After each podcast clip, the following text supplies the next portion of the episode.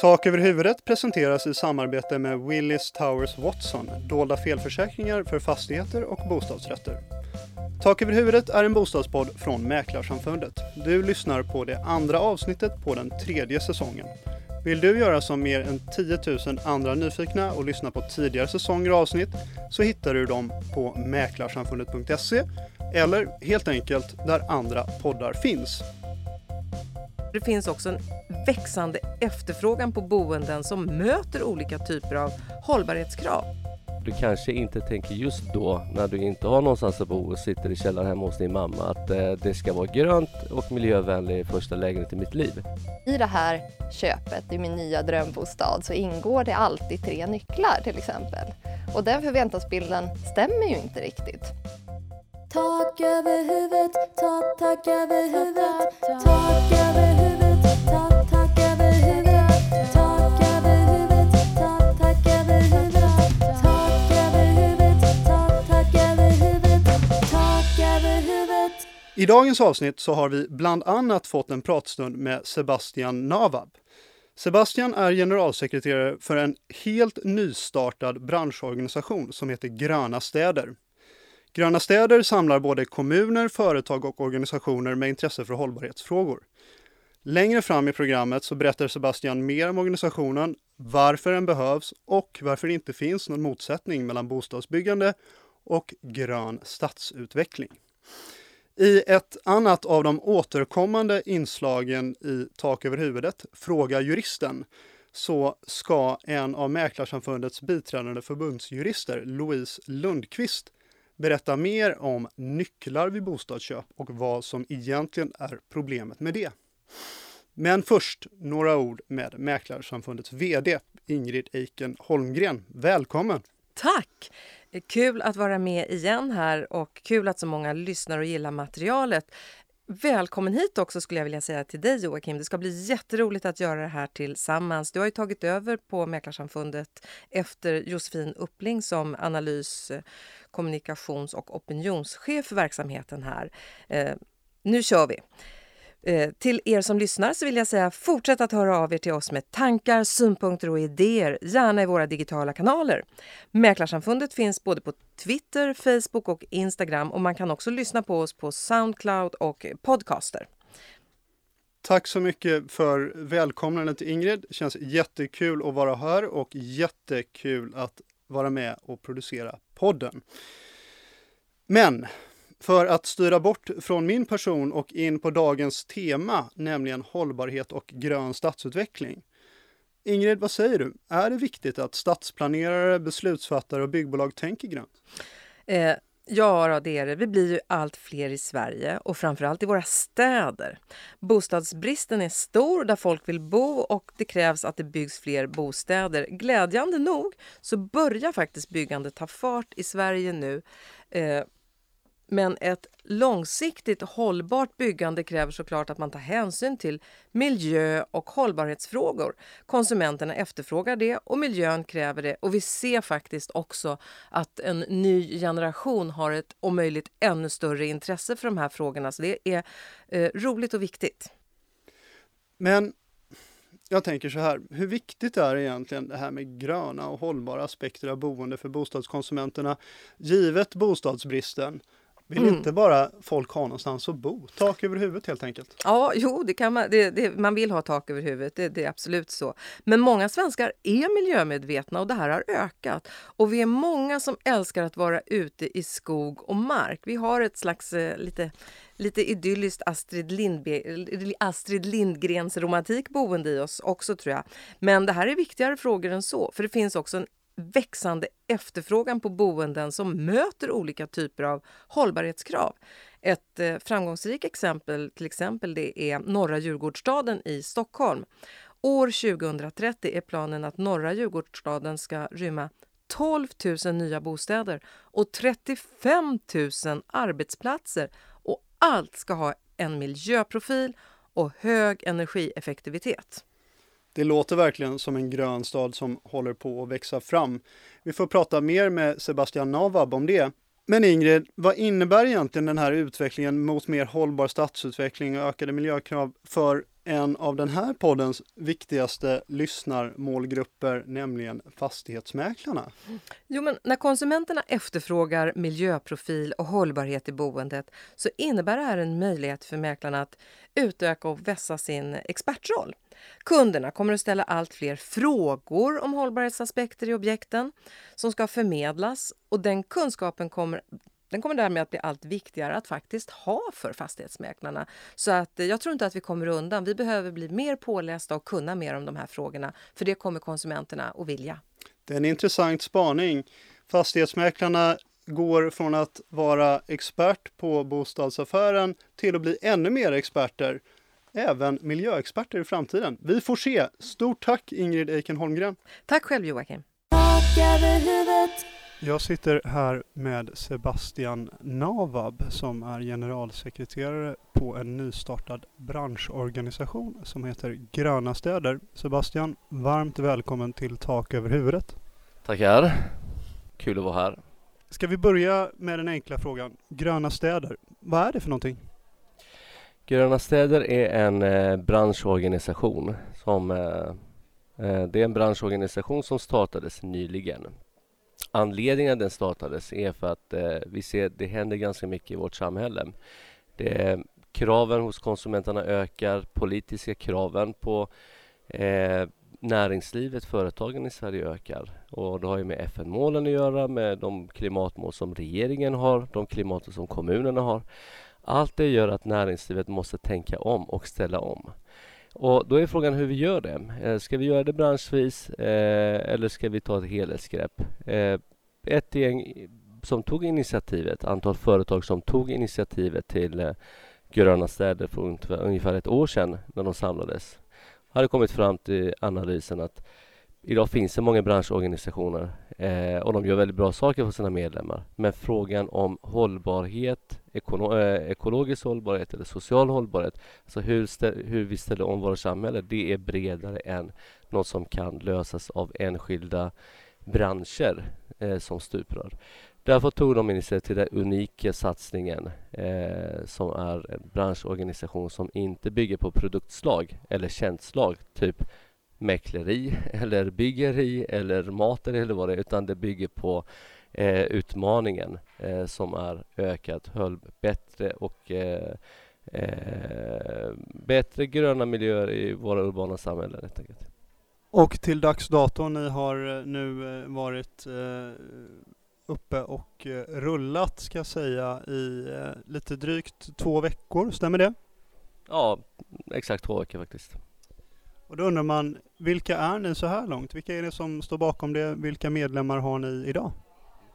Eh, vi är redan eh, runt 40 medlemmar. Eh, vi är redan runt sju, eh, ja, jag tror till och med åtta partners, större partners. Till exempel ÅF, eh, Ångpanneföreningen, till Huskvarna, till Svenska Mässan. Eh, vi har associerad medlem som är Träbyggnadskansliet. Eh, vi har eh, intresseorganisationer och företagarorganisationer, till exempel Svensk Industriförening. Så att det är, en, det är en, eh, en flora av olika typer av företag och organisationer som är med från eh, dag ett. Eh, även stora projekt som eh, den nya Landvetterstaden. Det ska byggas ett, en helt ny stad utanför Landvetter, flygplatsen i, i västra eh, Götaland. Och eh, de är med också. Så att det är det, och det är den blandningen som är intressant. Det här är inte företagarorganisation, det här är inte intresseorganisation, utan det är en, organisa- en branschorganisation som tar en ansats i frågan om hur ök- ökar vi eh, hur kan vi se till att våra urbana miljöer blir grönare? Eh, och enligt oss är lösningen att de som producerar grönt, gröna produkter eller tjänster, det kan vara en grön revision eller det kan vara en eh, miljövänlig bil eller vad det är, eller hus.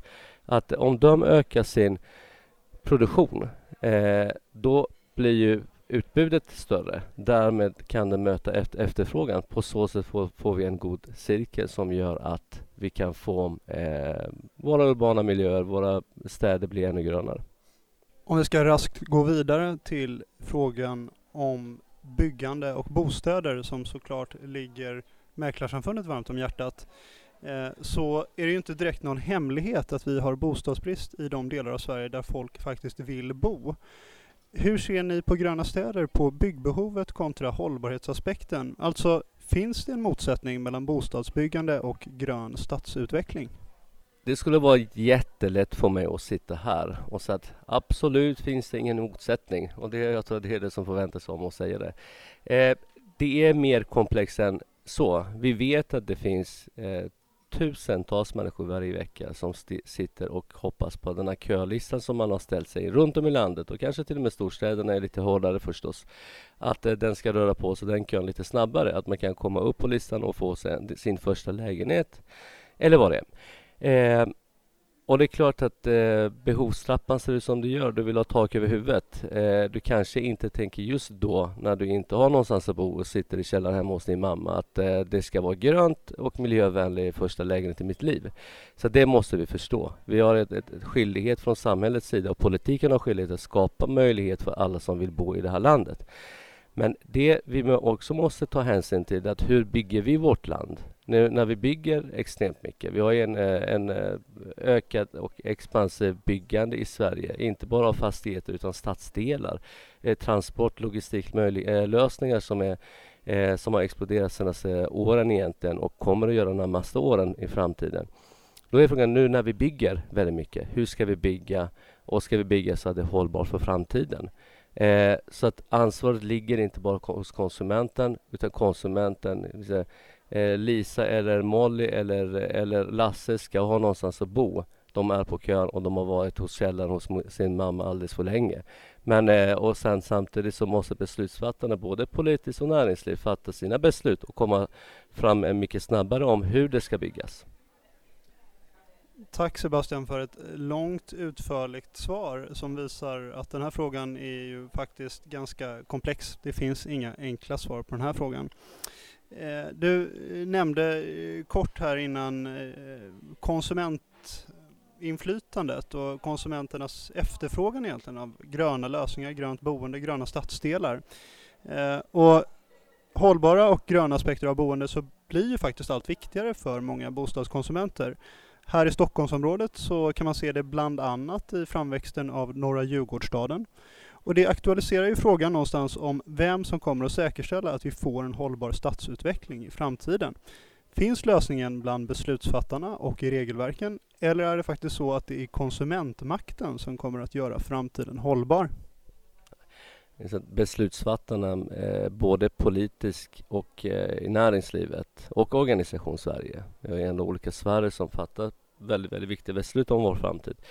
Eh, de har ju en, eh, ett ansvar att det finns förutsättningar för att det, konsumenten kan konsumera grönt och hållbart. Eh, ena sidan vet vi att, ta till exempel bilindustrin. Eh, det var ju en konsumentmakt som gjorde att bilindustrin blev tvungen mer eller mindre att ställa om eh, och producera. Från eh, ja, 15 år sedan det var etanolbilar, så var det gasbilar och sen var det hybridbilar och nu är det ganska mycket elbilar. Det har varit olika trender som har gått. Eh, men konsumenter har mycket makt, men makten hos konsumenter räcker inte för att vi ska ställa om. Eh, näringslivet måste självt fundera på hur ska vi, vilka produkter, innovativa tekniska lösningar som finns hos eh, mindre och medelstora företag som dyker upp var och varannan Inom byggindustrin till exempel, hur kan deras nya produkter användas i de stora byggprojekt som kommer nu? Och sen från politikens sida eh, avslutningsvis eh, att de fattar sina beslut om hur upphandlingar ska vara när man upphandlar eh, om att bygga till exempel nya stadsdelar i våra städer runt om i Sverige. Så för att summera, även där, inga enkla svar. Konsumenterna har naturligtvis eh, inflytande med hjälp av eh, sin köpkraft inte minst och sin efterfrågan. Och eh, naturligtvis så har också politiken, näringslivet, beslutsfattarna sin roll att spela. Eh, ja, om jag tar en kortare då variant. Konsumenter har makten, eh, politiker och näringsliv har skyldigheten. Tillbaka till gröna städer och eh, hur ni ska arbeta här framöver. Vad står egentligen högst på agendan för gröna städer? Eh, som du själv sa tidigare, eh, lanseringen var för två veckor sedan. Så har vi varit igång lite längre tid, under ungefär två, tre månader, även om lanseringen var nyligen. Eh, nu är det en hel del spännande aktiviteter på G. Eh, det här är ingen nätverk eller diskussionsplattform. Det finns gott om inom byggindustrin och andra industrier förstås. Det här är en branschorganisation. Vi ska hands-on hjälpa våra företag, våra medlemmar att öka sin lönsamhet och öka sin produktion. Så att eh, det vi gör nu är att eh, ganska eh, konkret inrikta oss på hur ska vi hjälpa företagen att, eh, som producerar grönt att vara med i upphandlingar och hur ska upphandlingarna förändras så att det möter de, de nya produkter som finns på marknaden. I vår podd Tak över huvudet som du nu är med i så har vi en ganska så bred målgrupp faktiskt. Men eh, många av de som lyssnar är ju också våra medlemmar, fastighetsmäklarna. Eh, och en spaning som jag har är att fastighetsmäklarna kommer att få allt fler frågor från spekulanterna om miljöaspekter i de objekt som de förmedlar. Har du några tips eller tankar på var vi som vill lära oss mer om grönt och hållbart byggande, boende och stadsutveckling ska leta vidare någonstans? Jag skulle jättegärna vilja se en, en funktion som eh, mäklarna och som bransch eh, skulle uppfylla i det här arbetet. Det är att ni står verkligen i fronten. Ni får, eh, ni får de här spaningarna eh, med en bra fingertoppskänsla känner av stämningarna hos konsumenten. Vad är det som krävs? Vad är det, som, vad är det för behov som finns? Ni kan ju verkligen uppfylla en roll som är länken mellan konsumenten och konsumentens krav och de som producerar, inte bara politiken men också näringslivet. Det kan vara byggherrar, det kan vara förvaltare, det kan vara vad som helst. Eh, det finns många ben i den branschen förstås. Att ni är de som får in, absorberar, eh, gör analyser och skickar vidare den informationen till de som ska skapa de framtidens nya bostäder. Så jag tror att ni har ju absolut en viktig roll, extremt viktig roll. Tack för de orden och tack för din tid Sebastian Navab, generalsekreterare på Gröna städer. Tack, tack. Jag står här i Skrubben som vi kallar vår studio med Louise Lundqvist som är biträdande förbundsjurist här på Mäklarsamfundet. Louise är här för att berätta lite mer om det här med nycklar och vad problemet egentligen är med det. Varmt välkommen Louise! Tack så mycket. Ska vi försöka ta det från början bara? Vad är själva problemet när det kommer till nycklar? Ja, eh, det kan man ju faktiskt fråga sig. Och jag skulle vilja påstå att det har framförallt med köparens förväntansbild att göra. Eh, och, och det faktum att köparen faktiskt ibland glömmer bort att när man köper en ny bostad, oavsett om det är en lägenhet eller en villa, att det är ett begagnat objekt som man dessutom köper i, i befintligt skick. Men i, i köparens huvud så kan det finnas en annan förväntansbild faktiskt. Eh, framförallt när det gäller den förväntade standarden, om vi nu ska säga det. Och då kan ju den bilden vara att ja, men i det här köpet, i min nya drömbostad, så ingår det alltid tre nycklar till exempel. Och den förväntansbilden stämmer ju inte riktigt. Så när man står där då på tillträdesdagen och bara får två nycklar eller kanske i värsta fallet en eller ja, låt säga tio, då överensstämmer inte det och då blir det besvikelser som kanske kan leda till diskussioner mellan köpare och säljare. Betyder det att eh, köpare och säljare bör avtala om hur många nycklar som ska lämnas över? Nej, jag tycker inte det. Och här vill jag verkligen vara jättetydlig. Eh, och då ska jag också vara så pass eh, eh, ja, eh, säljande att jag hänvisar till de branschgemensamma avtalen som finns. Eh, och de säger ju att säljaren på tillträdesdagen ska överlämna de nycklar som han eller hon har. Eh, och det kan ju vara allt då från en till tio. Det är så att säga inget, inget speciellt man har avtalat om då.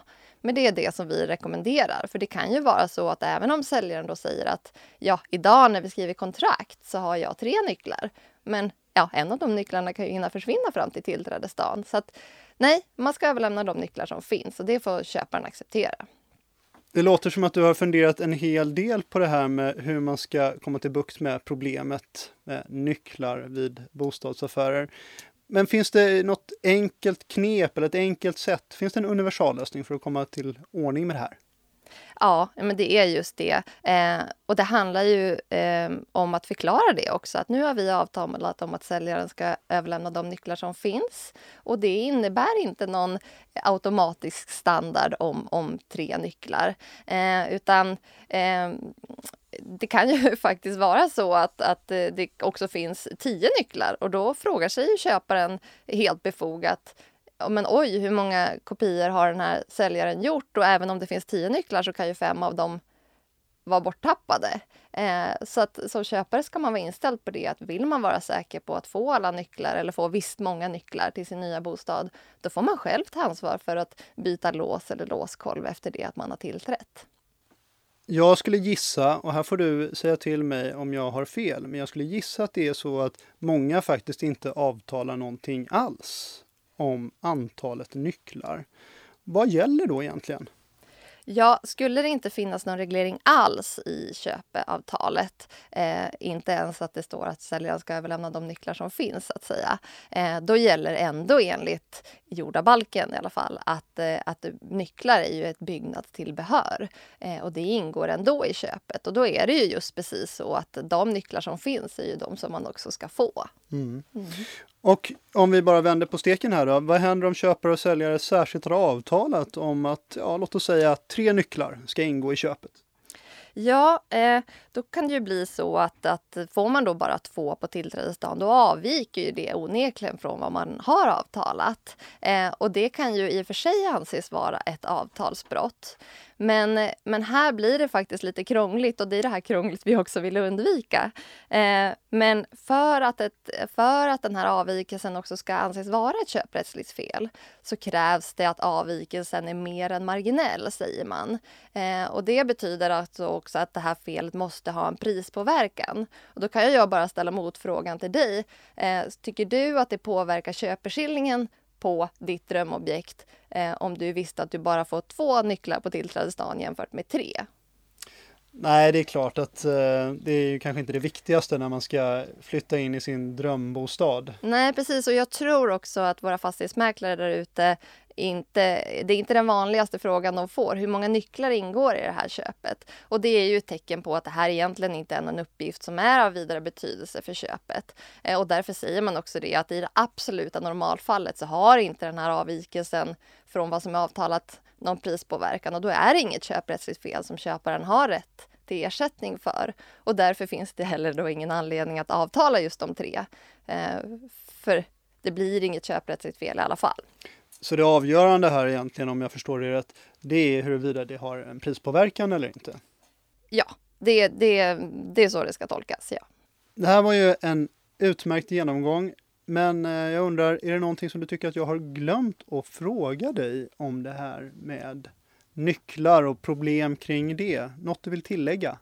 Ja, eh, för att nu utge mig för att vara jurist så måste jag ju alltid nyansera bilden något eh, och rent juridiskt sådär. Då, eh, jag måste ändå säga i sammanhanget att om säljaren till exempel skulle ha lämnat en uttrycklig garanti om visst antal nycklar eller köparen har varit supertydlig inför köpet att det är jätteviktigt för mig att det ingår just si och så här många nycklar i det här köpet. Då skulle också eh, skadestånd kunna bli eh, aktuellt eh, om det avviker från något, något man särskilt då har avtalat också. Eh, och man ska också gl- inte glömma att det handlar om en bostadsrätt som faktiskt är lös egendom. Då skulle också påföljden avhjälpande kunna bli aktuellt enligt köplagen. Det vill säga att saknas det då en nyckel till exempel så kan säljaren ta på sig att göra en ny kopia till exempel för 150 kronor. Men det är så att säga, det är den skadan som, som har uppstått så att det är väldigt marginellt fortfarande. Men skulle kunna, skulle kunna bli aktuellt. Så för att sammanfatta, det finns en hel del som man ska tänka på avseende nycklar vid eh, bostadsköp. Men det är inte heller så att man måste avtala om ett specifikt antal. Och det är inte heller så att det har någon större prispåverkan. Vad har jag missat? Eh, du har missat det absoluta rådet att eh, man ska använda den klausulen som finns i de branschgemensamma avtal, det vill säga att det ändå framgår att säljaren ska överlämna de nycklar som finns. Eh, men också det att, att man kanske ska ta ner köparens förväntansbild, vad det är som man kan förvänta sig. Och det är ju att vill man vara säker på att, att ha en 100% trygg bostad dit man flyttar, då får man ändå kanske byta lås eller låskolv eh, när man har tillträtt. Och man ska också inte heller glömma att eh, många försäkringsbolag täcker ju inte ens inbrott som har skett med, med nyckel helt enkelt. Så att det, det ska man ha med sig som köpare. Mm. Louise Lundqvist, biträdande förbundsjurist här på Mäklarsamfundet. Stort tack för att du ville hjälpa mig att reda ut det här med nycklarna. Tack själv Joakim. Tak över huvudet, Tak över huvudet presenteras tillsammans med Willis Towers Watson och klipps och produceras av Viktor Nyman på Diggin Larry. Projektledare är Caroline Berg och foto och avsnittsbild har Karina Vikarby ordnat. Och ja, jag heter Joakim Lesanski. Tak över huvudet